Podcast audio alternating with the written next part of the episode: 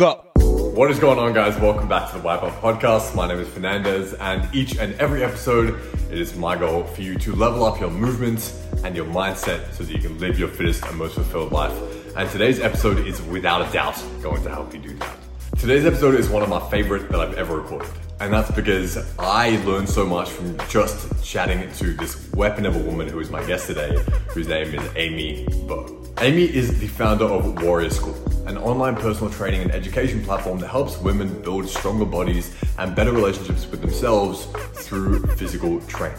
Now, the reason I found this episode so enjoyable to record is because Amy has such a refreshing take on some pretty hotly contested topics, including how women should be training around their cycle and what really building a strong foundation with your body actually means. She's able to really cut through the hype of the women's training, the nutrition, and the functional training space in a way that really provides you some tangible takeaways that you can go and implement into your own training practice to not only make you stronger right now, but also to be able to maintain that way of training well into your old age.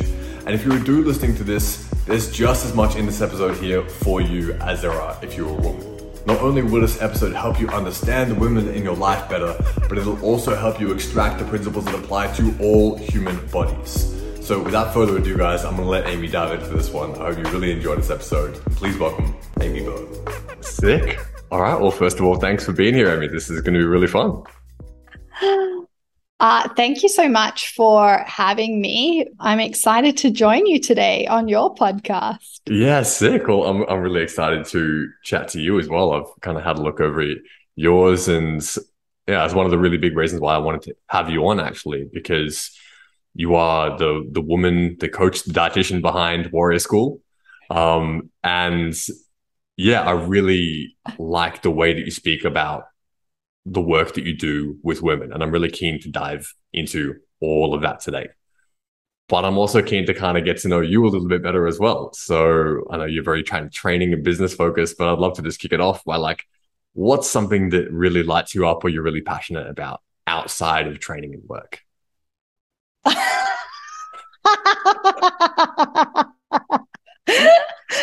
um, that's a it's a cool question. I would have to say training and work are my two biggest passions in I, life. from my research, I could tell that. Yeah. and it's not that I don't have interests outside of those, but they're my two big babies. Mm, and nice. that's what I love to do with my life and my time. I love to train. I love to train a lot. I love to train hard and I love to work. nice. Uh, but I also love to walk my dog. There we go. I, I love hot and cold exposure therapy. Uh, cool you know there's other little interests that for sure we could we can dig into but my work and my training are my two biggest passions in life and that's what i love to do with all of my time. Yeah sick. I feel really similarly. I mean they're definitely the two most dominant things in my life as well. And i was wondering if i was going to uncover some sneaky moonlighting is a different thing. But no, it's it's I really love that you've built your entire life around that, and that is what lights you up the most. Because work and training for some people are definitely not things that are synonymous with joy and passion and fulfillment. They're a lot more like a bit of a chore and stuff like that. And so I think that's another reason why our your philosophy really jumps out to me as well, is because it's it feels like you've found a way to make those really a bedrock and enjoyable part of your life as well. And you're able to benefit from all of the beautiful things that, that brings you. So, yeah, that's why I'm really keen to have this conversation. I'd love to start, yeah, with your story and a little bit about your journey. First, as an athlete from such a young age as it's been, and then how that kind of evolved into the work that you do now, um, becoming a coach early on, and then evolving into the kind of coaching that you do now. Yeah, so I come from a gymnastics background. I started when I was three years old, and I was born in yeah, I was born in Canberra. Uh, and so the primary school that I went to actually had their own uh, gymnasium there, and they had quite a strong uh, gymnastics culture. And so I did it all through primary school. And then when I was eight, I believe, I went to do trials at the AIS, but that was the time around the same time my family then moved to northern New South Wales. So we actually, mm-hmm. my mum got a job up near Byron Bay, uh, and that was the time that we moved. And so I was very good at it, and I did it for a long time at a young age, but due to yeah changing environments, uh, they didn't have a strong gymnastics culture in a small country town in northern New South Wales. Uh, yeah. So I do actually remember uh, really feeling sad about that at at nine years old when we moved that I could mm. no longer do gymnastics at a competitive level, and so I actually stopped gymnastics and started dancing. So then I danced cool. for throughout primary school and high school. Uh, my mum was a very good field hockey player. And so I have two sisters. So the four of us are females in the family. We all played field hockey and we were quite good field hockey players. So I, com- I played competitive field hockey uh, all through at high school as well. Uh, and I've been in a gym since I was about 14 years old. So yeah, for right. a long time, I've been in a gym environment. Uh, I've been exposed to training and moving my body, training hard uh, at a competitive level. And then when I finished high school, I did my undergrad degree in exercise science and nutrition. So I actually did uh, dance and drama all throughout high school. So I oh, love cool. to perform. nice. Uh, if you, yeah, if you were to ask my my parents, I was always playing dress ups. I was always making my sisters perform. Uh, you know, I I danced. I did gymnastics. So there was always an expression with mm. my physical body. And then I found drama in high school and I did drama throughout into my entire high school years. And then I actually did it for my year 12 major.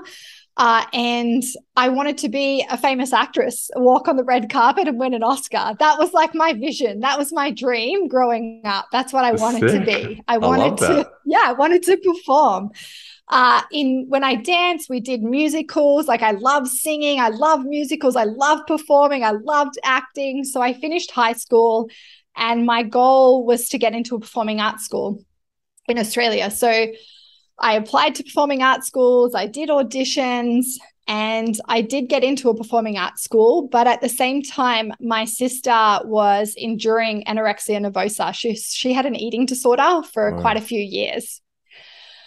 So, going through that experience with her, uh, this is where I started to develop a fascination with our relationship to food in our body. I believe that I was always fascinated with my body and what my body could do. Not that I had the language or the terminology, you know, even when I was young or even in high school. Yeah, no, no terminology or language, but I always loved to move my body. So I knew that there was a strong, powerful relationship with my body and moving and training, mm-hmm. but didn't yet have the language. And then when she got sick and we were working through that experience, I had finished high school, so a little bit more mature and and I started to really look at this relationship that we have with our body and food, especially mm.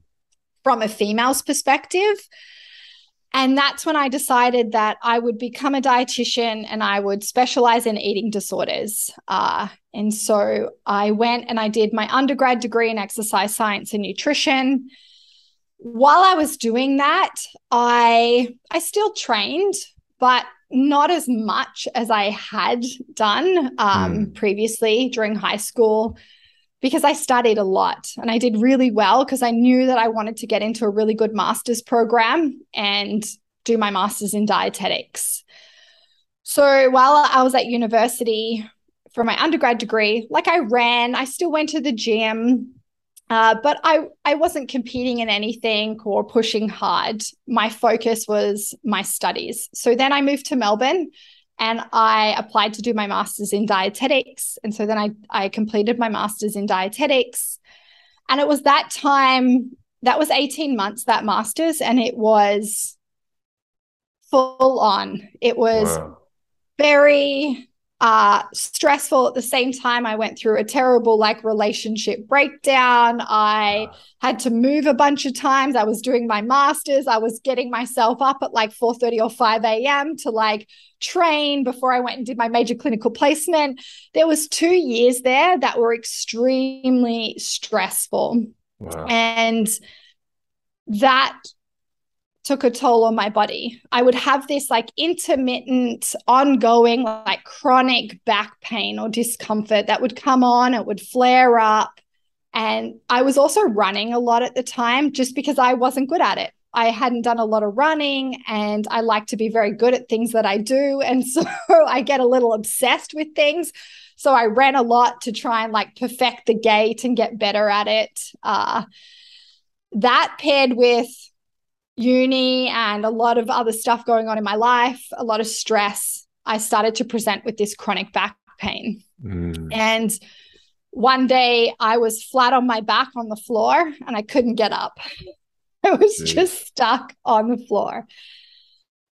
And that was so hard because I was always this strong girl, this athlete, this capable yeah, this capable girl that could always yeah. do things with her body. But here I was flat on my back on the floor and I just couldn't get up. Anyway, I wow.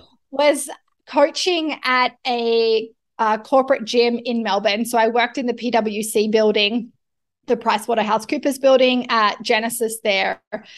That was, I was working there while I was doing my master's. And there was a group of us that you know, they became my very good friends. Uh, they were all uh, like coaches. Anyway, one of them was actually going to CrossFit St Kilda, and she was seeing Jules, who is a who was a coach there. And one day she said to me, "You should go and see Jules about your back. He specializes in pain and rehab. I think he can really help you." So I went to see Jules out of his house in St Kilda, and I remember that first session. I was just so weak and so broken. And he gave me three movements.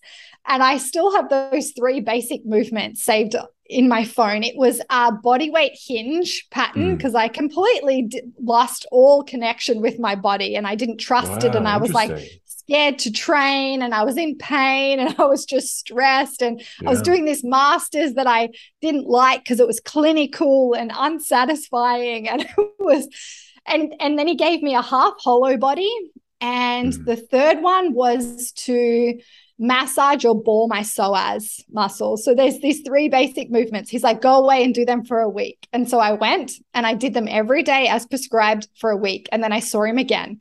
And then he gave me more movements. And we just added and layered and layered. So I went from this girl that was so broken and weak, being in pain on the floor. And it took us about a year to build a strong foundation for me to learn how to move again. And wow. that year was probably one of the hardest years of my life, but one of the most rewarding experiences I've ever had. And one of the Jules is one of the most amazing coaches I've ever worked with. He is unconventional and extremely good at what he does. And he really taught me everything that I know about wow. training, about building a strong foundation, about building a body from the ground up, like training properly. Mm. So we spent that year building that strong foundation, moving from like being in pain to pain free, from feeling scared to feeling confident. Uh, and one day, I think it was a good nine or 12 months into our work together, I was seeing him once a week. We were just rebuilding the body. In one session, he taught me how to snatch, and I fell in love with it in that session. And I just had this natural ability to be able to do it well. Uh, and it's quite common with dancers or gymnasts mm. to to be quite good at the pattern or the movement technically. And I remember that session, and that was the first time in over a year that I had felt like strong and capable and wow. excited to move my body again. And so then I got into Olympic weightlifting and I trained a lot. I trained six days a week, 4 hours a, a day. yeah, I trained a lot. And I started to compete in Olympic weightlifting. And Jules and I, we worked together for over five years. Uh, and he turned me into not him, but me, our work together turned me into this very strong, capable female that I am today. Uh, and I, yeah, I, I have Olympic weightlifting and Jules. You know, I'm so grateful for those two experiences wow. because I believe I just the two problems that I see when it comes to you know so many females want a successful and a sustainable training practice because they know that if they have those two things they're going to get the results that they want. They want to feel great in their body they want to feel strong and they they want it to be sustainable but they can't get it. And so when i started working with jules I thought, okay, this is the real problem because mm. I had done sports all my life. I had done an undergrad degree in exercise science and nutrition. I was doing a master's in dietetics, but I didn't know how to train properly. I didn't I didn't know that I didn't have a strong foundation. Mm. And he mm. taught me how to how to build a strong foundation, how to build a body from a from the ground up. And I thought there's so many women don't know how to train properly. And so many coaches don't know how to build a proper foundation because there's only so many Juleses in the world. You know, there's only so many yeah. amazing teachers.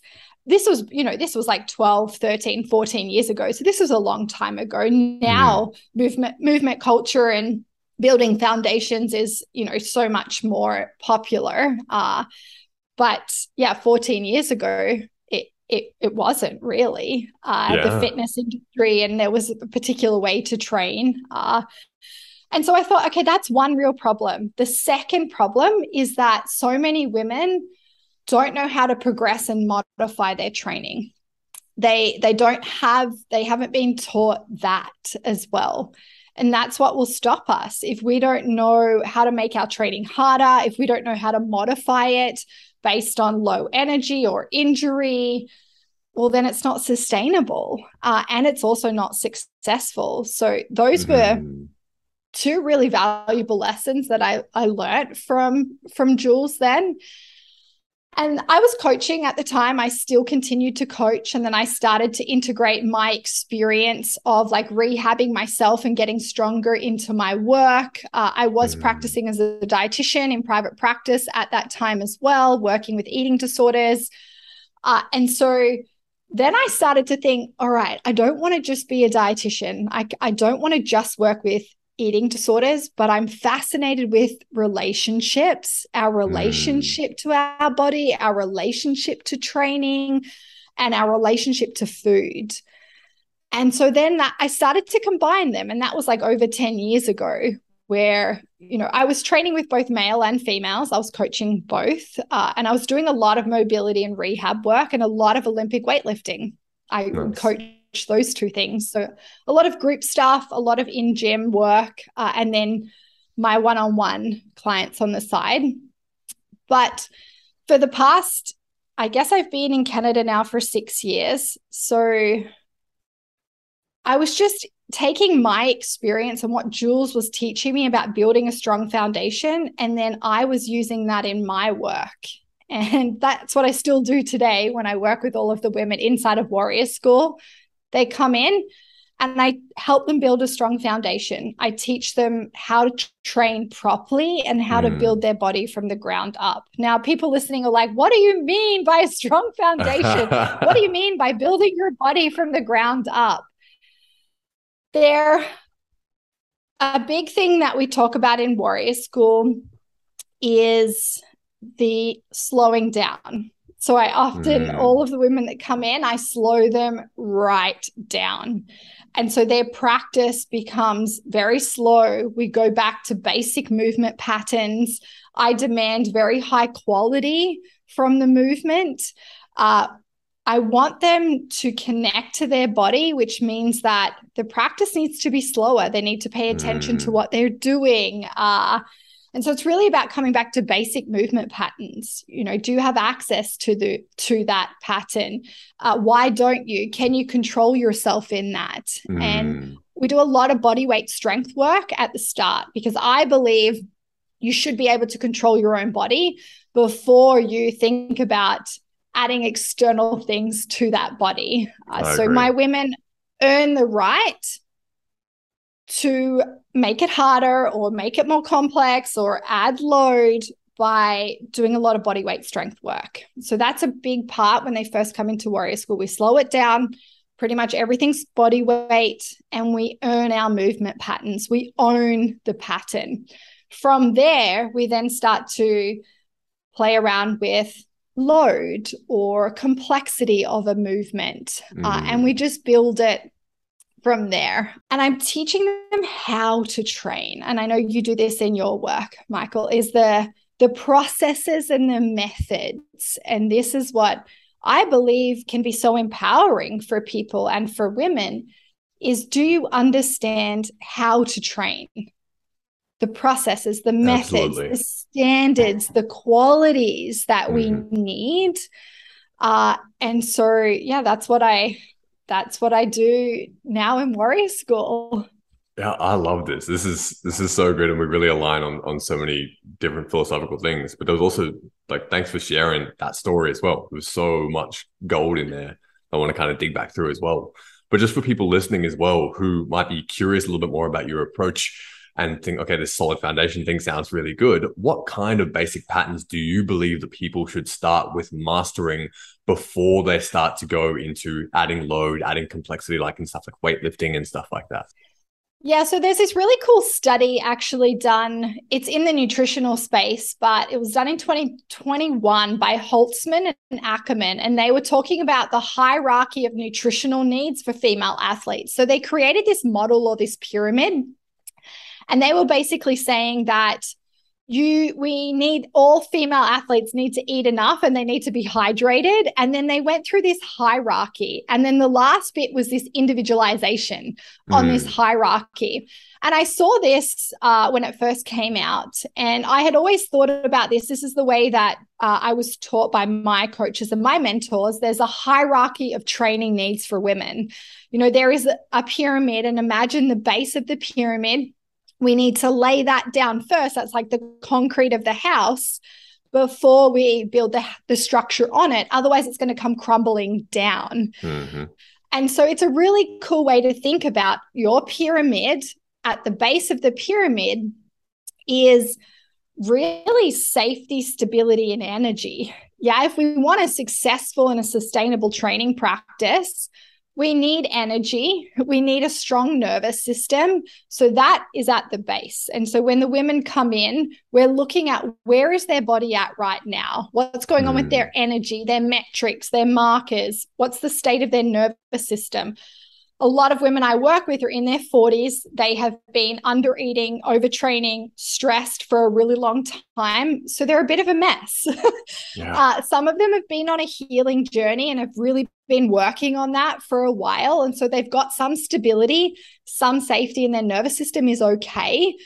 But for a lot of women, we still need work there. And so we do that first. Where is the body at? Because that will determine where we can start with the practice.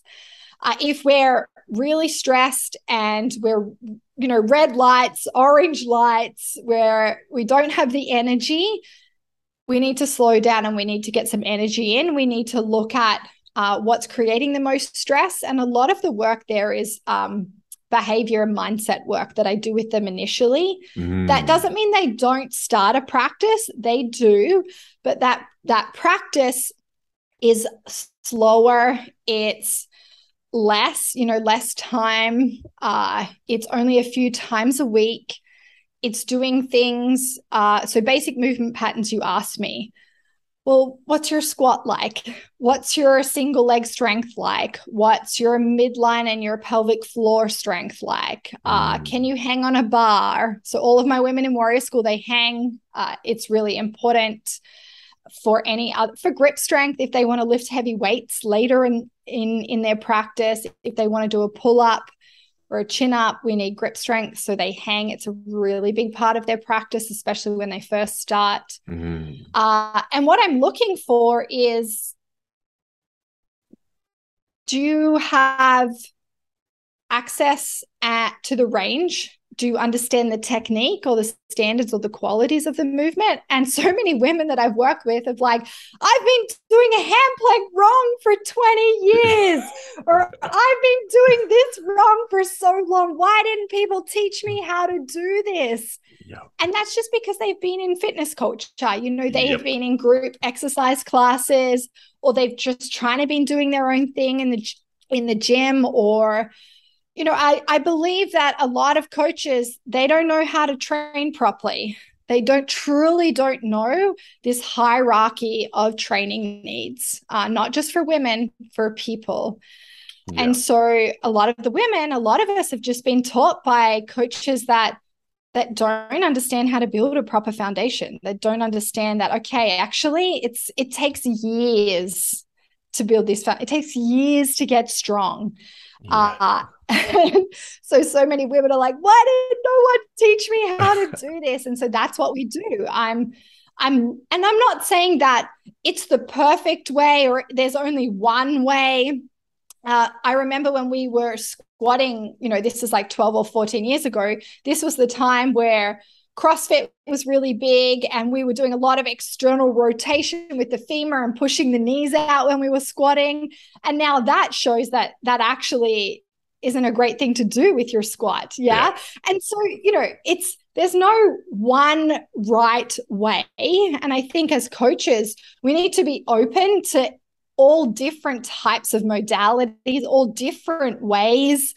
Uh, and one thing may not work for for someone that we're working with because of their structure or you know so working with these with these women it's it's it's so cool because they have never really been taught how to train properly.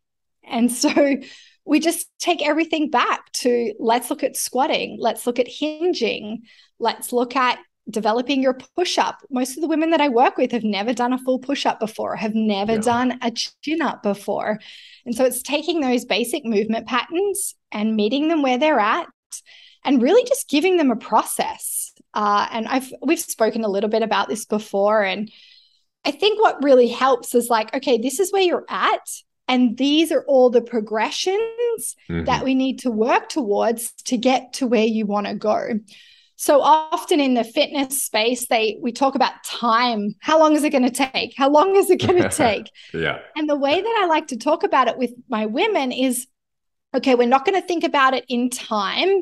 We're going to think about it in the process and the methods, the qualities and the standards and the progressions that you have to hit in order to build the certain movement. So, an example I can give you, uh, and I know that you do this in your work, is like the pull up or the chin up. Yeah, a lot mm-hmm. of women they want to do a pull up and they want to do a chin up, yeah. but they they they can't even hang on a bar, and yeah. so that's where we start. It's like i i help them understand that in order to do that you need to be able to hang on the bar. That's really important. And then you need to be able to uh, move your shoulders and your shoulder blades. And then we need some kind of like pulling strength and we've got to look after our shoulders. And so if you break it down then they can see oh okay so i'm going to work towards three 60 second feet assisted hangs and then we want unassisted hangs and then yeah and so that is like the foundational work that we do is i just help them. They have a goal they have a skill. I go yep okay this is how we're going to do it. And so we break it down and i give them the steps and they're all on individualized training programs. Uh, and so we yeah we slowly build their foundation. And i think it takes about a year I mm. think, hmm. to build a pretty strong foundation to learn how to move well, how to control the body, uh, you know, how to develop basic movement patterns. I think it it tends to take about a year.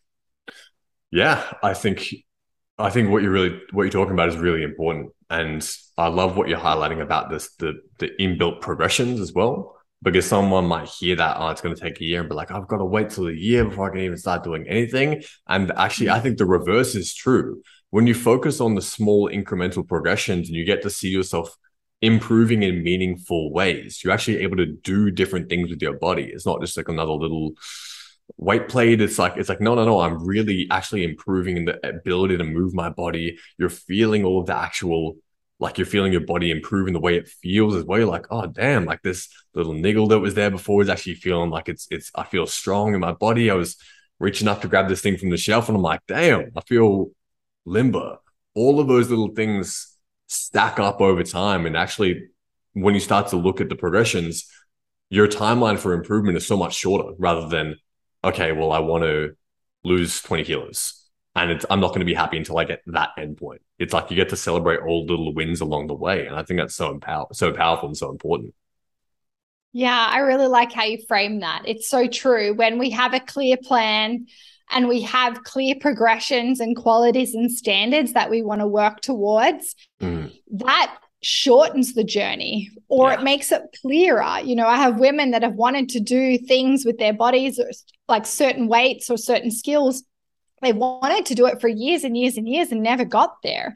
And it's just because there wasn't a plan, there wasn't a process and the method. And this brings up a lot of friction. So when a lot of women come to me and they come into warrior school and I slow things way down, it creates a lot of friction with them. They don't like it. The first three, the, yeah, the first three to six yeah. months is actually really hard and i i know how that feels. I remember when i started working with jules i would cry nearly every session because i was just so weak and so broken and i thought this is going to take forever and this is hard and it sucks. And so i yeah. totally get it. When people feel frustrated and overwhelmed and there's a lot of friction that comes up when you slow your practice down and you start to build a strong foundation i get it. But if you can have someone to lead you through that and you you make it through that 3 6 months then the friction starts to dissipate and you realize okay this is I get it now. I get what the slowness is about. I get why you're making me do this like long line lunge split squat, super slow and you know, going into the range. Because for mm. me, it's not just about getting strong, it's about being mobile and flexible and having control over your own body. And actually, one of my women sent me a really funny meme the other day. It was a muscle and then the tendon and the ligament, and they was they were standing on the opposite side of the muscle. The muscle was like, "Come on, guys, I want to go," and the tendon and the ligaments are like, "Hell no, we're not ready yet." And it's so funny because that that holds us back a lot yeah. of the time. Yeah, 100%. like sometimes we just want to go. Yeah, we want to push Story and our muscles quit. but like our tendons and our ligaments aren't ready yet. So all of these women have these goals to like do pull-ups and push-ups, yet their tendons and their ligaments have never been trained before. They're not ready. And that takes takes years to develop the tendon and the ligament strength to do yeah. that. Now, I'm not saying that they they don't get progress along the way, like you said, Michael. They totally do, but it's just understanding that it takes a really long time. And yeah. sometimes, you know, I'll say to them, okay, now don't be disrespectful because you want this to take a, like this, you want this to be quicker because I've had to work my butt off for 14 years to get to where I am. And so what yeah. you see me doing is 14 years of work. What you see all of these women doing that you're looking up to, that I think it's amazing that they inspire you, but it's often a decade at least of work. And so that's a really hard thing for someone, I think, when they have been training for a long time, but they're not getting the results that they want, or they keep getting injured, or they're not managing their stress properly. And then they land at this place where they're like, you know, we tell them, okay, we're going to have, let's go. We're going to start now to build the foundation. And they're just like, no, I'm tired. I've been doing this for so long. And you're like, it's going to take at least, you know, a year for us to lay a good foundation. And then we get to like, let's go. And then years and years after that. Uh, but you got to love it. This is the thing. It's, yep you if you and it depends on your expectations and your goals. And i say this to my women all the time. What do you want? Like what's the vision for your training? What's the vision for your life? Like what do you want to be able to do? Because we can get you there but is that what you really want in your reality? Because i've trained for you know 14 years a solid training practice hours a day you know, periods of time twice a day for a really long time. Now, if that's not what you want for your life, that's totally cool. Not saying that you won't be able to get strong or feel better in your body, but we really need to check those expectations and those goals because it takes a lot of work and a long time to get really, really strong and to do all of these amazing things with your body. Uh, and is that is that your vision? Is that you what you want to do? And if it is great. That let's let's go and do that. But if it's you know if you just want to if you just want to train to like feel a bit better and to look a bit better okay and that's totally cool. We can do that. But i think you have to love it. And a big part of my work is helping women fall in love with training fall in love with the practice uh, because that I believe is how you will get the results that you want. That's how you get that mm-hmm. sustainable and successful training practice is you got to love it. yes. You take the words right out of my mouth. This is something I talk about all the time, falling in love with not only your physical practice, but also in love with your body and the things that it can do and all of that journey as well. And so, yeah, I think it's really awesome what you're talking about. And I want to dive a little bit more into some of the other things. You know, I think you've done a really good job of painting the picture of what people need to start by doing with their training, with their physical body. But there's so many other aspects that you, you know, holistic is a loaded term, but there's so many other aspects that you involve in your approach as well. And one of them is helping women understand their cycle. Now, mm. there's a lot of different kind of coaches, and this is like a space that's really, really blowing up uh, and I think what comes with that is a lot of sometimes conflicting information and a lot of noise as well. So I really, you know, you've been in this space for such, a long time. You got your background in dietetics as well. I'd love to dig into this a little bit with you. But just starting with taking a step back. And if I was a woman that kind of heard about training around my cycle, I was like, ah, it sounds a little bit like it's too much work or it's it's I just want to train, I just want to do it in, in a way in my program. Like how would you sell me learning more about the cycle and what what what, what benefits would I kind of get from learning more about the cycle and training around that? Mm, great question. Uh, yeah, it's been interesting to watch this space uh, develop uh, over the last six years. Yeah, I started to talk about it. I started to learn about it when I was competing in Olympic weightlifting, and I wondered why some days felt harder than the others. And mm. I just started to get interested in the physiology and the hormones. And we aren't taught this stuff in school. We're not taught much about our hormones and our menstrual cycle, you know. And I've done two degrees and we didn't talk about it very much. So uh, while I was injured one time, I just started to do some research around the cycle, the physiology, what was actually just going on. I had always had a cycle. My cycle has always arrived regularly on time and mostly without symptoms. I've never been on um, any hormonal birth control before, and so I just started to get curious. Mm. And when I um, I would just start by writing the day of the cycle in my training diary, and then I would just see if patterns came up around maybe what day I was on, how my training went, how I felt, uh, and this was the time when I just started to. I've been keeping a training diary since I started with Jules. So, you know, a very long time ago. And then I started to track my cycle about seven or eight years ago now and writing that in the same training diary. And then the work, you know, by Dr. Stacy Sims and Lara Briden, and there's some leaders in this space that are doing some really cool work. But then it reached uh, social media and then it became a micro trend, which yep. loves to happen. Yep. Uh, and now there, like you said, Michael, there's a lot of conflicting stuff around it and a lot of misinformation. So the thing that I will say is that how you fuel and recover has a bigger impact on your training and your health than your menstrual cycle. Mm. So, how well you fuel your body. So, bringing in this nutrition piece, this energy piece, because the whole goal out of everything in life is energy. Yeah. If we don't have enough energy, the right type of energy for us, uh, there's a strong nutrition nutrition strategy for us, none of it matters. We can't do anything mm. well without energy and proper energy. So, how well you fuel yourself and how well you're recovering. So, how good your training program is, how good all of how good are you at managing all your stress in your life. So, all of the other relationships. I like to view everything in life as a relationship. Mm. Um, and we have a relationship with it. So, what is the relationship like with your environment, uh, your partner, your work, your food, your training, your recovery, your sleep? All of these other relationships will determine how well you actually recover from your training. Those two things, the food and the recovery, has a bigger impact on what day you are in your cycle on your training.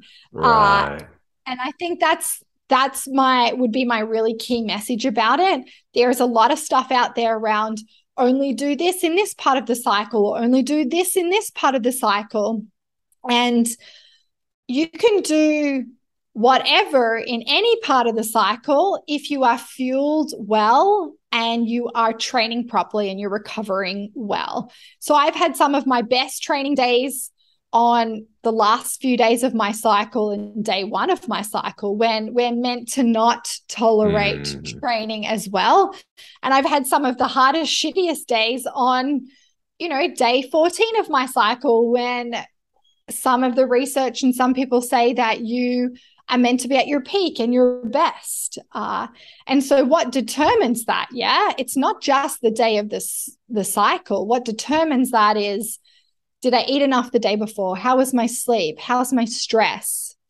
How's my recovery? Where am I in my training? You know, have been have I been training so hard for like 5 or 6 weeks that my body is tired and yes it might happen you know that I'm on day 26 of my cycle but I can't just say yeah on day 26 of my cycle I can't train hard because that might not be a true pattern. Mm. Now if we track our cycle and so, coming back to, I believe every woman should know her cycle because she should know her body.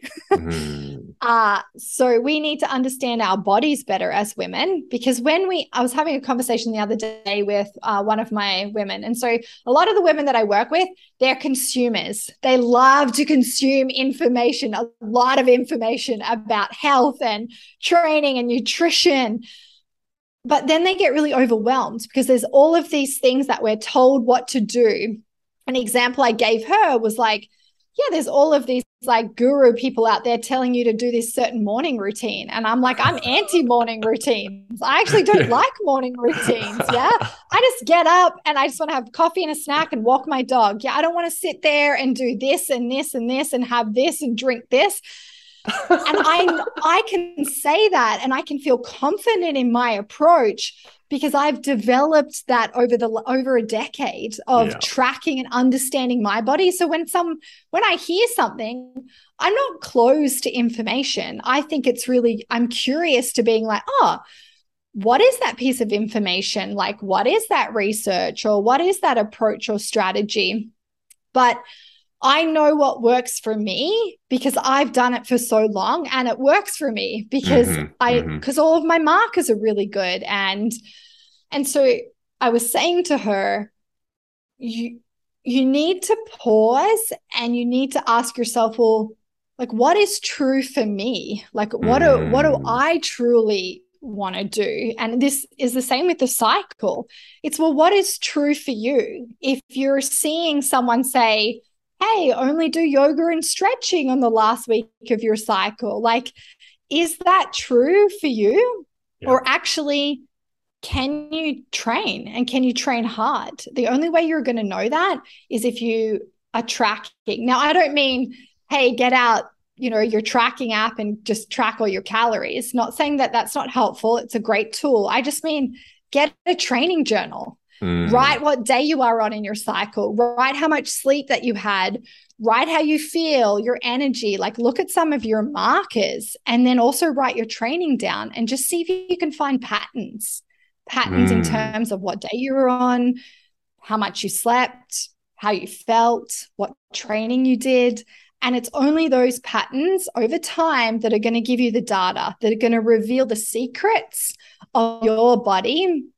And then you know how to develop a strategy that's true to you. So when you hear something Yes. from someone, you're not going to be pulled to do that because you're like, well, no, actually, I know that this works for me because I have the data here. And so we can like hold strong, I guess, and be confident. And this is what I want a lot of women to be. I want them to be confident to walk into a gym. I want them to be confident in all of their relationships that they have with everything in their life to really hold that posture of like, yeah, like I got this and I know this is true for me because I've done the work. You know, I've spent the years Mm. listening to my body, finding patterns, finding what's true to me. And so then they won't be shaken by the culture because the culture is always going to be here. We're always going to go through micro trends, macro trends, whatever. but what's true for you? Uh, and that's the same with the cycle. It's um track your cycle. You know, all we should have a regular cycle. It should arrive on time and it should arrive mostly without symptoms. And even that blows a lot of women's minds because they weren't taught that. And a lot of women actually don't have regular cycles. They don't arrive on time and they give them a lot of trouble. But what what is that? It's an energy stress problem. Mm. always comes back to it's an energy problem. So we need to look at your nutrition and it's a stress problem. There's something going on with your nervous system, your metabolism. There's a lot of stress. And so therefore the cycle's impacted. Um, then you can enter the whole conversation of like the performance space. So they're using it a lot for female athletes and their performance. And yes, there are some things that happen in different parts of our cycle that our physiology changes a little bit. Okay. So, totally. And that could impact maybe our training, but it doesn't really impact our performance. And Dr. stacy Sims talks about this quite a lot. When it comes to the cycle, we can look at it with our training because we're doing our training all of the time. And so we can see if we can find some patterns. But when it comes to performance, performance is really just like one day, one time, one event.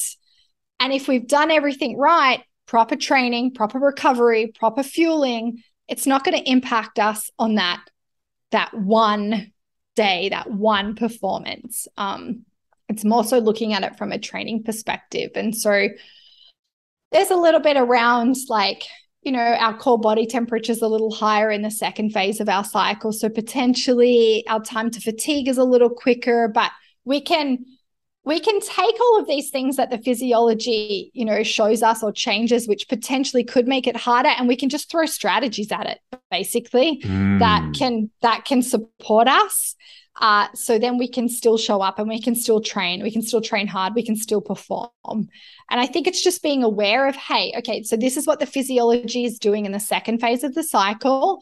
Now what's a strategy to counteract that or support that? It's not like okay this is what the physiology is doing. Don't do anything because this is it's going to be harder. It's more it's all strategy. It's all yeah so This is this is awesome, and I'm I'm if you're not watching the video, like I'm just scribbling madly here because there's so many different points in here that I want to come back to.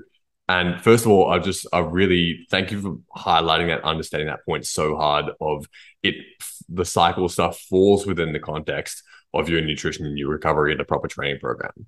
Because so often when I hear people broach these conversations, it's straight into okay, phase one is this, phase two, you want to go a little bit less endurance, but a little bit more on this day, and you want to peak to this. And it's like it's this iron rule that is going to govern everything that you have to do.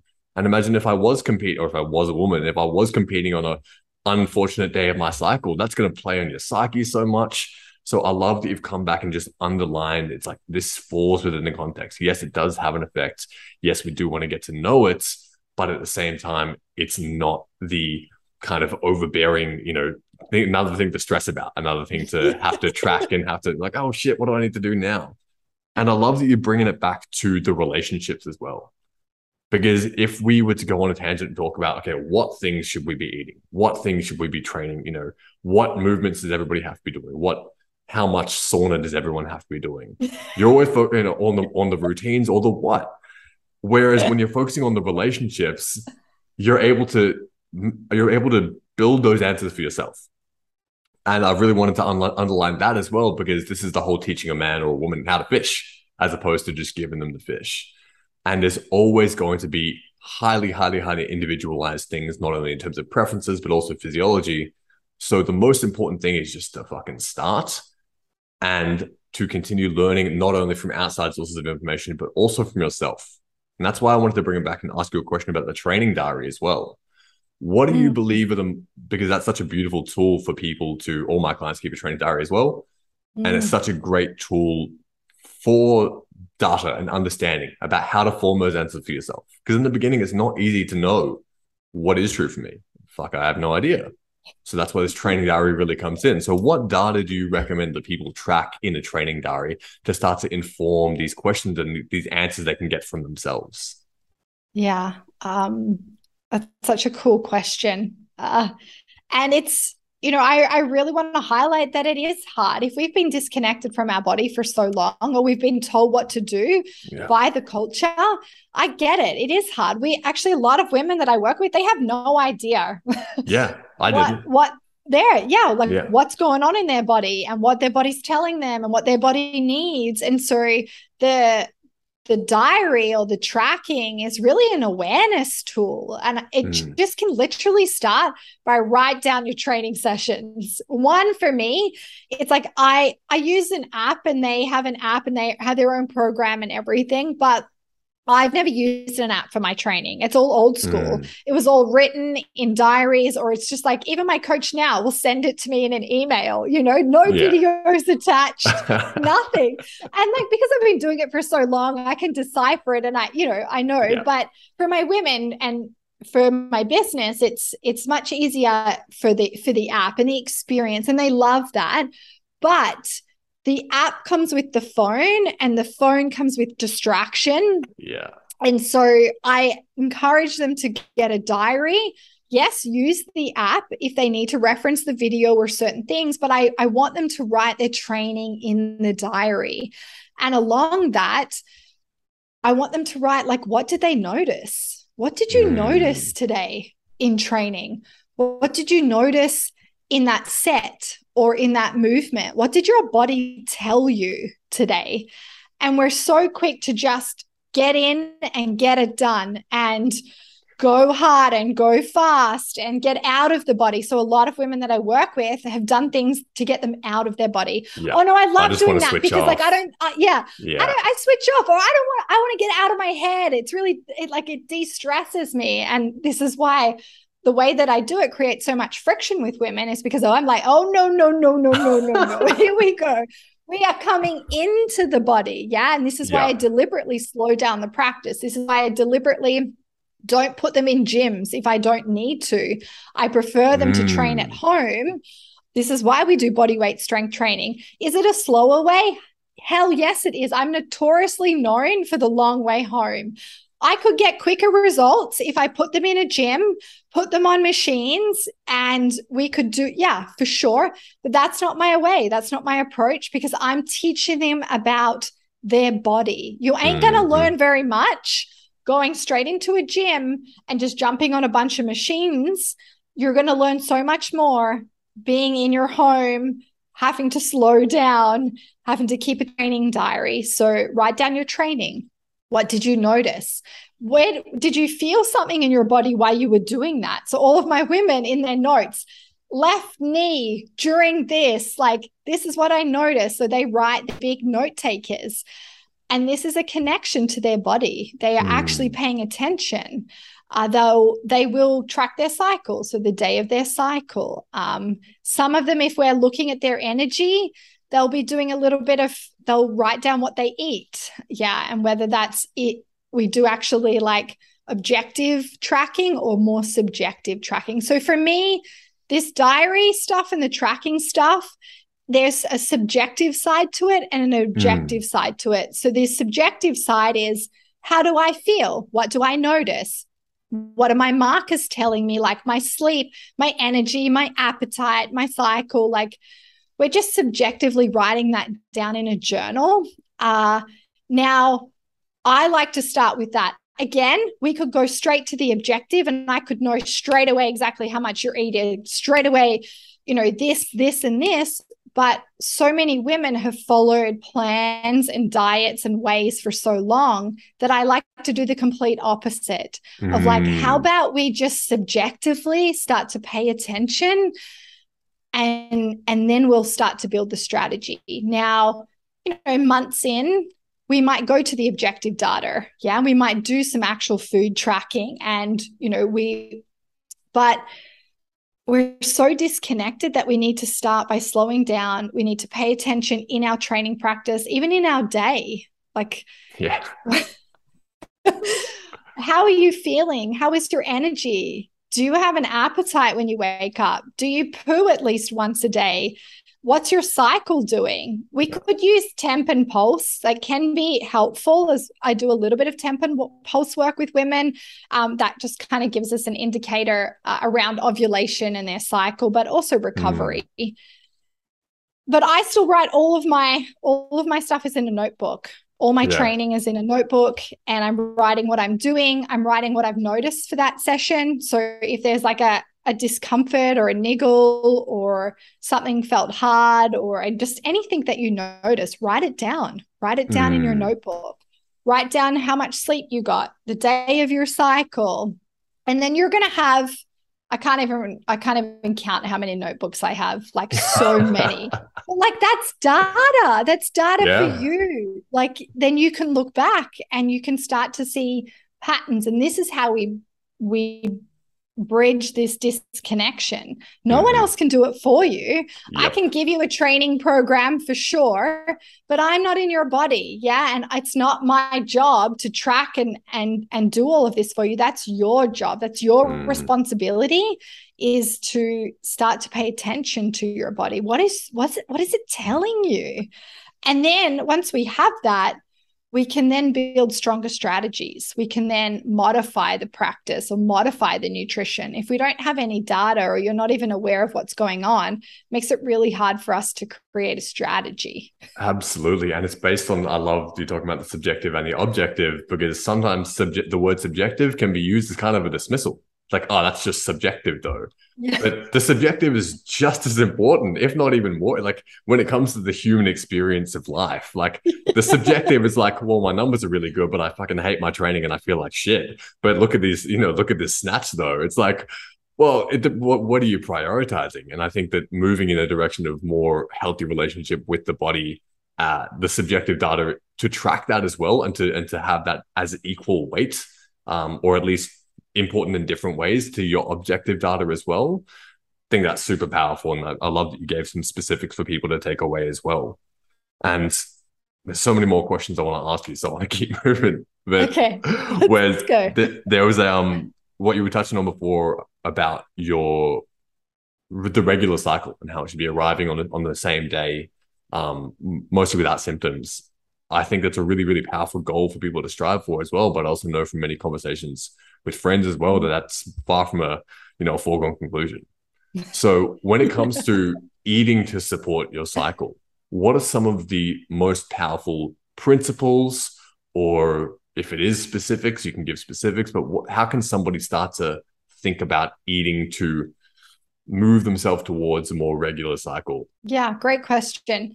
So the cycle is one metric. So we have what we would call like metrics or biofeedback is the, mm. the way that we talk about it. Basically, you know, when we think about a lot of women will be will talk about what is health. Yeah. Because health, obviously, that person looks healthy because they're skinny yeah let's just say for from a female's yeah. perspective sure or you know that person looks unhealthy because potentially they're above their healthy body weight but to us for us to understand true health we've got to look at markers um, mm-hmm. biofeedback the cycle is one marker, one piece of biofeedback. I've mentioned a few others. We can do temp and pulse work, um, our bowels, our appetite, our sex drive, our energy. Mm. Uh, all of those things are biofeedback. They're telling us how healthy and and well functioning the body is. Now, if we've got a lot of red crosses against that biofeedback, that's telling us that there's something going on. mm-hmm. uh, and mostly for most women, it's an energy problem. It's low energy availability. They are literally not eating enough food to support their body. So, a lot of the research uh, and a lot of the women that I've worked with, it's pretty much low energy. So, not enough coming in for what they're doing. Do that long enough, and then you create a little bit of like a metric marker shitstorm.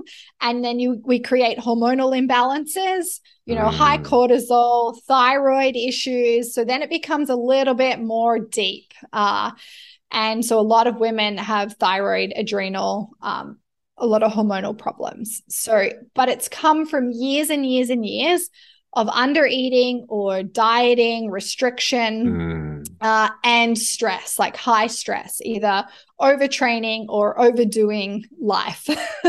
or, you know, it can be environment, it can be relationships, it can be trauma, you know, it can be anything that's yeah. creating a lot of stress, chronic stress. Yeah. So then if you're having issues with your cycle, no, it's just a marker. And so if are you have you got all red crosses? If you have, okay, that's like a bit of a red flag, like a big red flag. Yeah. We've got a lot of work to do. Yeah. The system's telling us that it's really stressed. We need to we need to attend to it. The first thing that we do is okay, what's creating most most of the stress? If it is a food issue, okay, well then we now to we need to look at your food strategy. So are you eating enough? Are you eating mm. enough? Are you eating? are you eating? Yeah. Um, are you eating frequently? Are you balancing your meals? Uh, you know, what's the ratio of protein, carbs, and fats there? So there's some basic principles that we can work on. But the big one is are we actually getting enough food in? Uh, a lot mm. of us, a lot of females, even not even females, a lot of us live in a low energy availability state. We're just not eating enough food. So that would be the first thing that I would look at uh, is how can we get more energy in? Uh, one of the biggest leaks is not eating enough food. And so we mm. start to hmm. create a food strategy. Mostly that's eating a little bit more across the day, eating a bit more frequently, balancing our meals better. Uh, and from there then we would we'd go deeper into that but that would be three basic things that you would look at of am i eating enough now people are like well how do i know what's enough so we would have you'd have to work out like how much do you actually need to yeah. eat. Uh, you know, and this is not an exact figure, but most women need to eat at least 2000 calories a day. Yeah, at least. And a lot of women aren't getting anywhere near that. Because then we've got life and training on top of this. So a lot of our energy expenditure is like you know, mid 2000s. And then if we're eating so low, we're in what's called a low energy availability state. And we're in that too long, it just creates a lot of stress on the physiology. And then we start to get cycle problems because we don't need our cycle. The only, we, we need it to get pregnant. That is what it is designed for, is to have a baby. Now, if the brain goes, I don't have the resources for this. Like, we are not going to make a baby because we are low on resources and we need to keep like the brain alive, the, the heart alive. Yeah. Uh, so the brain sends a signal to the ovaries and it turns down the hormones. So it turns down a pulse system. And then basically, we don't ovulate. And so, no ovulation, no making babies. Yeah. If it gets so bad and we're stressed for a really long time, no cycle at all. Mm. And so it completely will turn it off and we don't get a cycle. If a lot of women are experience painful cycles, a lot of PMS symptoms, it's just stress. It's the body saying, I am stressed. mm. And whether that's overstimulation, overconsumption of coffee or alcohol or food that's not supporting you or over exercising, you got to, this is why you have to truly be honest with yourself. I think a lot of the time, yeah. a lot of women know, like, be honest. Like, what do you think it is? Is it drinking wine every night? You know, is it not eating at all? Is it overtraining? Uh, what is it that you think that's creating the most stress in your body? And then we need to we need to slowly work on that. But we also need to work like you said on the relationship to that the the mm. beliefs and the the mindset work behind that. But yeah i think for a lot of women it should arrive pretty regularly. Now of course there can be a little variation. Yeah some days i'm like some months i'm smack on 28 days other months it might be more 30 but i don't vary very far from it's never less than 28 and it's never more than like 31 or 32. Like there's a mm. pretty tight range that you'll find for yourself.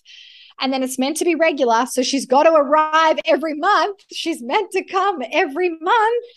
Uh, and then mostly without symptoms. We're actually not meant to experience a lot of symptoms. And that is a sign that the nervous system or the metabolism is stressed if you're hmm. experiencing mm. a lot of PMS symptoms.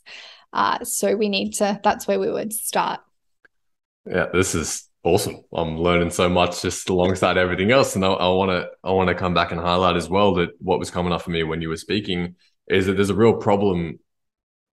Yeah, I like how you're talking about the crosses and lining up a lot of different metrics and a lot of different points of data because whenever we try and look at the body and we try and pull just one lever, like I have this problem and let me just try and pull this lever and that should be fixed. There's such an interdependence that can't be ignored. Mm-hmm. And when we try to ignore it, often just shit doesn't really work and we just get frustrated. So when we're kind of coming from the source like this, you're like, okay, lining everything up and be like, okay, what do you think it is? You know what I mean? And then starting to eat to support this. But another thing when it comes to more energy, especially when you know women are looking at things like weight loss and wanting to do that kind of thing, often I can imagine it would create a little bit of stress of like, oh, do I have to eat even more or something like that? You know what I mean? So how do you manage that relationship between increasing kind of like or trying to get out of that low energy availability state while still moving towards their kind of body goals. Mm. Yeah, I think there's two things that come up, Michael, for me around that. So some women actually actually will eat too much. okay, so mm-hmm. this is like so there's two things that I see happening you know, there's a lot of people say, yes, you need to be in a calorie deficit to lose weight. But some women I know have been in a calorie deficit for so long that they've created such a hormonal shitstorm that they actually just can't. They have got a lot of thyroid problems, a lot of hormonal yeah. problems.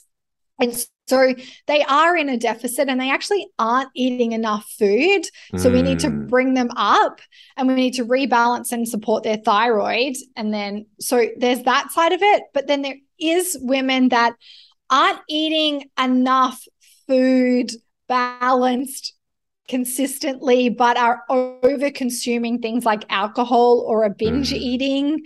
And so, yes, their consumption is sometimes extremely high, especially if they're not actually doing a lot of training. Maybe they're in a period of their life where they're in pain or they're tired or something's going on and they're not training at all, but they are drinking wine every night and they are binge eating. So, those women are probably over consuming mm-hmm. on calories. And so they also probably have some hormonal stuff going on. But yes, there is an overconsumption problem. So there's two sides of it, I think. Nice. And for the, for that side, we're looking at well, why are you like why are you using alcohol in that way? Like, how can we regulate your food and and um, create a stronger nutrition strategy. So you're not going through cycles of binge eating or overeating or over consuming alcohol.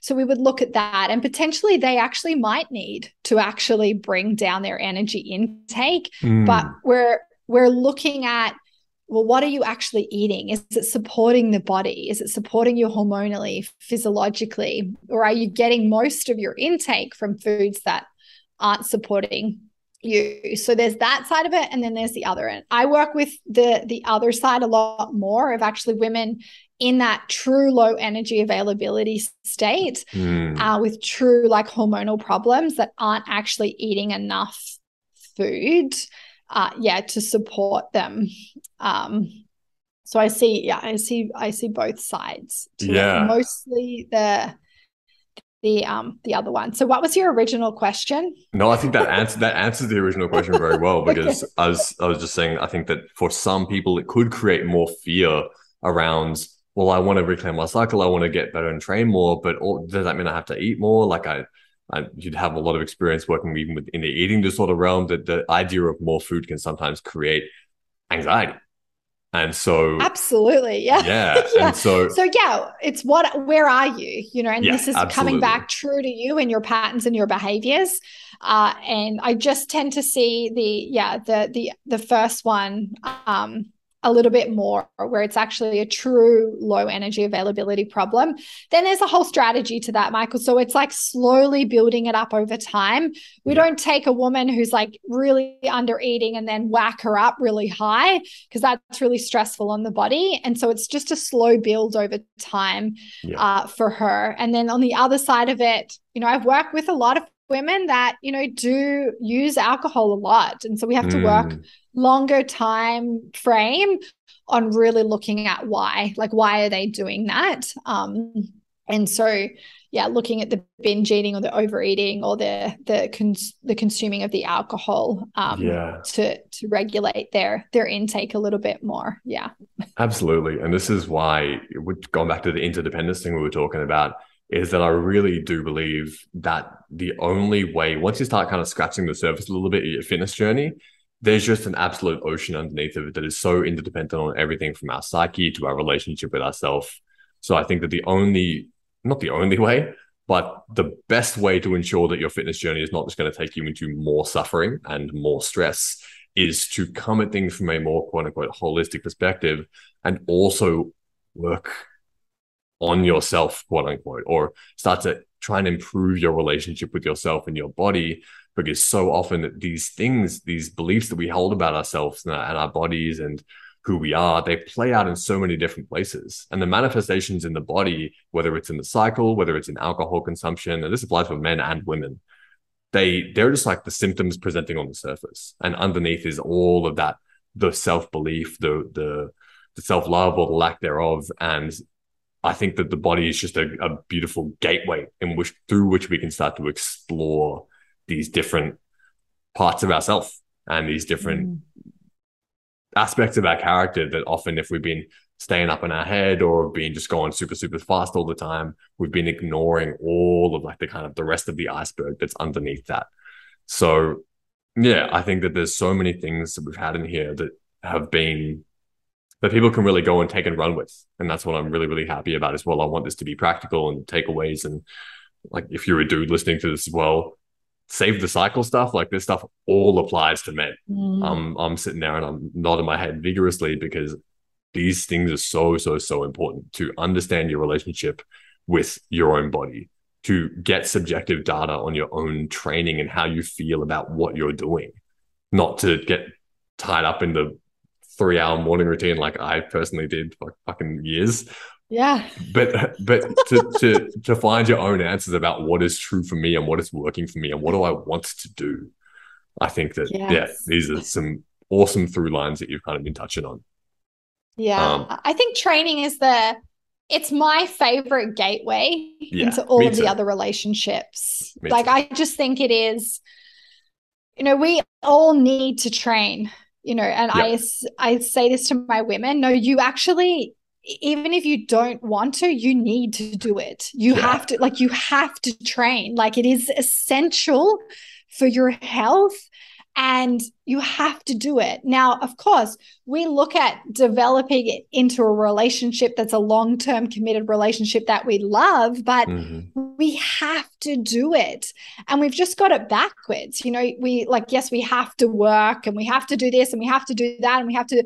No, you have to train. Yeah. It is essential for you to be a healthy, functioning, amazing human. Yeah. And it is also one of the best gateways that will help you look at all of your other relationships in your life and it will help you make all of those other relationships powerful.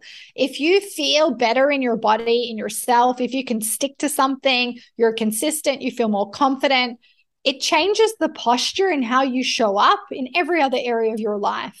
And I just, that's what I want people to like experience is like, yes. and this is why I'm so grateful. I spent all of my 20s just training so hard. And like, I didn't grow a, a, big, amazing business and I didn't earn a lot of money, but I trained. I trained my butt off and I learned so much about training and movement. And I built a strong foundation. Now, we're working with a lot of people who didn't do that, who worked their butt off at school, who have yeah. worked their butt off in their career. And then they get to this stage in their life and then they need to then they look at the training piece. And i think we've got it backwards. I think we need to spend our early adolescence and our 20s training our training our butts off. Yeah. so we all have these amazing strong foundations. We know our body. We got our strategies. We have energy. And then i'm like okay now go and do life. And now go and like create a family or create a business or create a career it's that it's just it's backwards uh, and i i think that what if we could change that for our younger people what if we could truly say no actually the most important relationship you'll ever have is with yourself and your body. So you need to train, or not just like train you need to move. Yeah, yes. you need to go and yes. explore different, you know, the movement part, the physical expression is the most important part because mm-hmm. that I believe will help you in every other relationship of your life. So, yeah, I like to think about it like you were the only person you can't break up with. You know what I mean? like you can change yeah. relationships, you can change banks, you can change careers, but you can't break up with yourself. You're gonna be you forever. So yeah. as much as we can change and evolve, you know what I mean? The relationship with ourselves, that one constant is just so important to go super fucking deep with. Yeah. And the last question I wanted to kind of ask you as well is looking forwards a little bit. You know, I have conversations with my mum, for example, you know what I mean? And and so many different people that express how hard it feels like it gets as you age, as you get older. Mm. I know you work with women yeah. in their 40s and it's you know, I've read studies as well about how no, uh, your metabolism doesn't actually slow that much until 60, and then it's only like two percent, and all this different kind of stuff. So there's there seems to be this literature that's like, oh, it shouldn't get that much harder, but the experience, the subjective experience, is that it does. So I wanted to ask to kind of close up, like, what's your take on how we should be thinking about our bodies as we age? Is it just inevitable that it's going to get so much harder and everything is so much harder? Or are there different ways in which we can think about it? Are there different things that we can do as we start to age in order to maintain this healthy relationship with our body and continue to do shit with our body that we're like, that's dope? Mm, that's such a great question, Michael. Uh, I, my two good friends, Josh and Jeannie, who are the real food gangsters, so they're leaders in the metabolic space. They have this um, this idea or this concept, and it's about um, debt and withdrawing money. And so then we're in debt. So the longer we're in debt in our lives, and a lot of us have been in debt for a really long time, like we haven't built a strong foundation, we haven't been nourishing and moving our body. And so we're in a lot of debt. Now, mm. to pay back that debt, it takes a long time and it feels really hard and feels really overwhelming. And so I love their analogy. And that's yeah. like what that's what a lot of women feel. Like that's what your mom feels like. If she's been in debt for a long time, it's hard. It's it's hard, it's overwhelming and it's scary to start and it feels really hard. Now what helps that? A clear plan helps that. Someone to lead you helps that. Imagine you mm. actually being in loads and loads and loads of debt and having no idea actually how to get out of it. Having an accountant there that can lead you through it, create a plan for you, that's going to be helpful. And it's the same with the training stuff. Uh, all the women that I work with, and I don't lie to them. It's going to be hard. Yeah, mm. it is totally going to be hard. If you are low on energy, you haven't trained for a really long time, it's going to be hard. Uh, and so to think about it like that, I find is really helpful. Having a plan, a clear plan that meets you where you're at right now. And this is why getting really clear on where is your body at right now? Where are your markers at right now? What do we need to do right now? Uh, and then having someone lead you through that, you know, and this is why I'm a, a massive fan of coaches and teachers and mentors. Yeah. I've had them all of my life I've had teachers and coaches and mentors, but I will have them forever. You know, yeah. I have it in my training, I have it in my business uh, because I I believe in coaches uh, yeah. and and we need help being led in certain relationships in our life. Uh, and that is that that's what will help you if you're stuck and you feel overwhelmed and you're not sure where to start and it feels really hard have someone lead you through that who has led many other people through that who has been through that themselves yeah. because it will be so much i'm not going to i'm not going to say easy it's not going to be easy but it will it will feel so much better i guess if you're if you're led through it. Absolutely. And as someone that was i don't actually know why i did this maybe it was just arrogance but i like resisted the idea of like coaches for ages because i was like no no no i should be able to do this myself. And that was literally what led to me like literally getting nowhere for like nine yeah. years straight of my training life.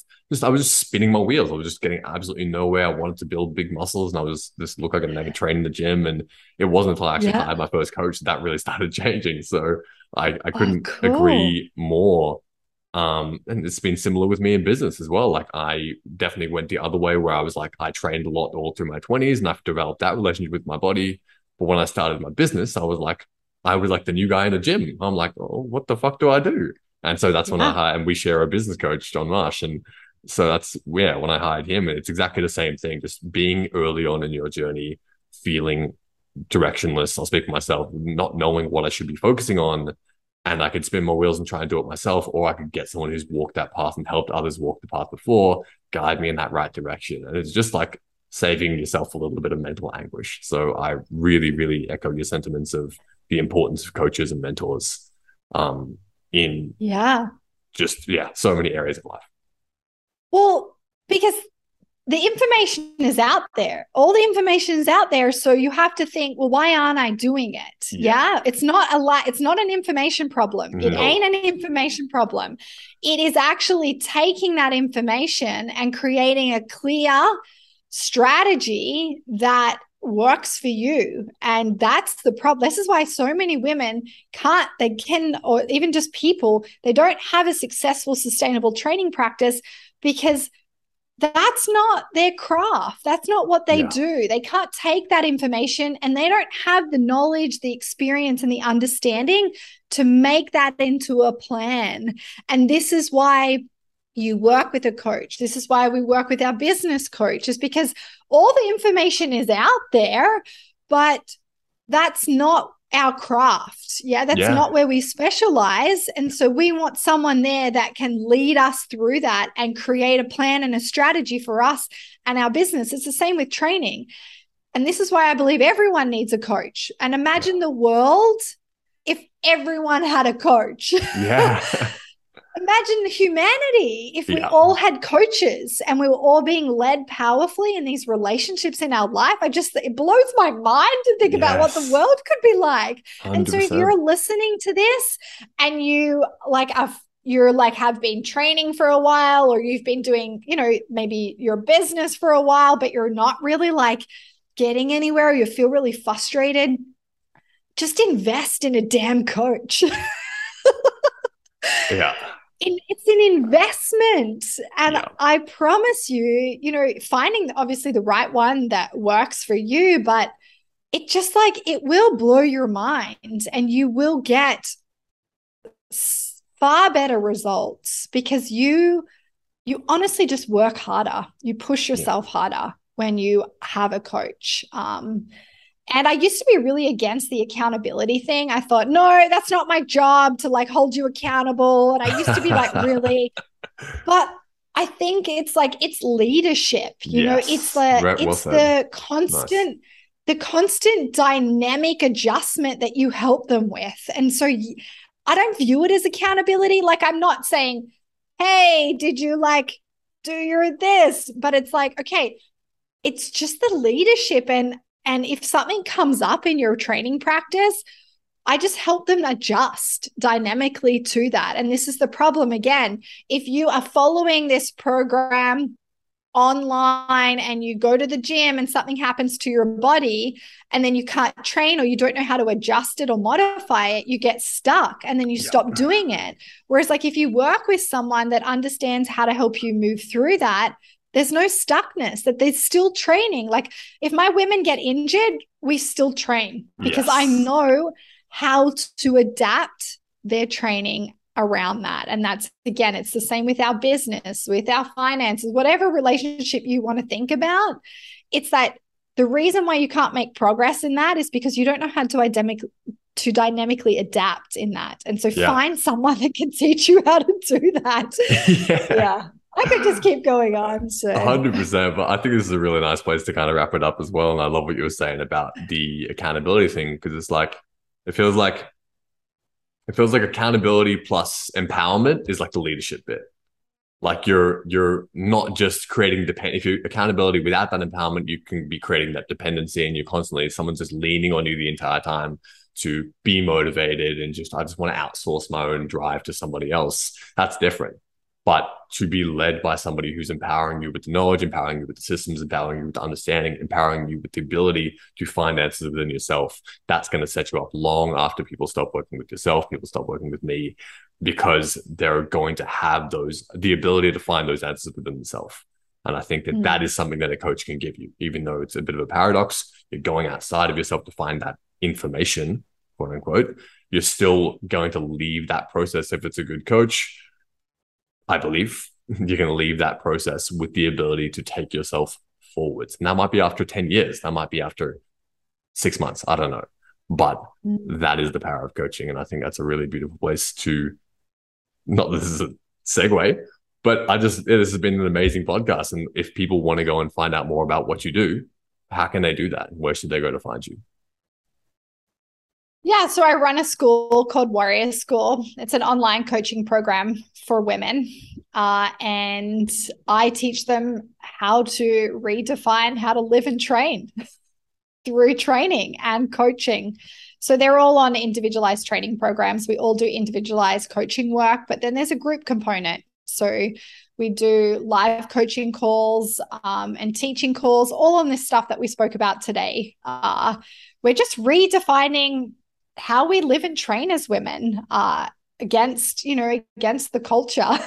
basically. Yeah. So uh, it's uh, I asked for a minimum nine month time investment, Michael, and I'm actually going to go to 12 next year. Nice. Because I believe it takes at least that amount of time to build this strong foundation to break down old you know beliefs to to look at mindset work to to get a consistent basically it's to get a consistent training practice like yeah. that you know my women are so blown away when they have consistently trained for a year they've never done that in their life like have a think, you know, for people listening, have you consistently trained for a year in your life, like shown up?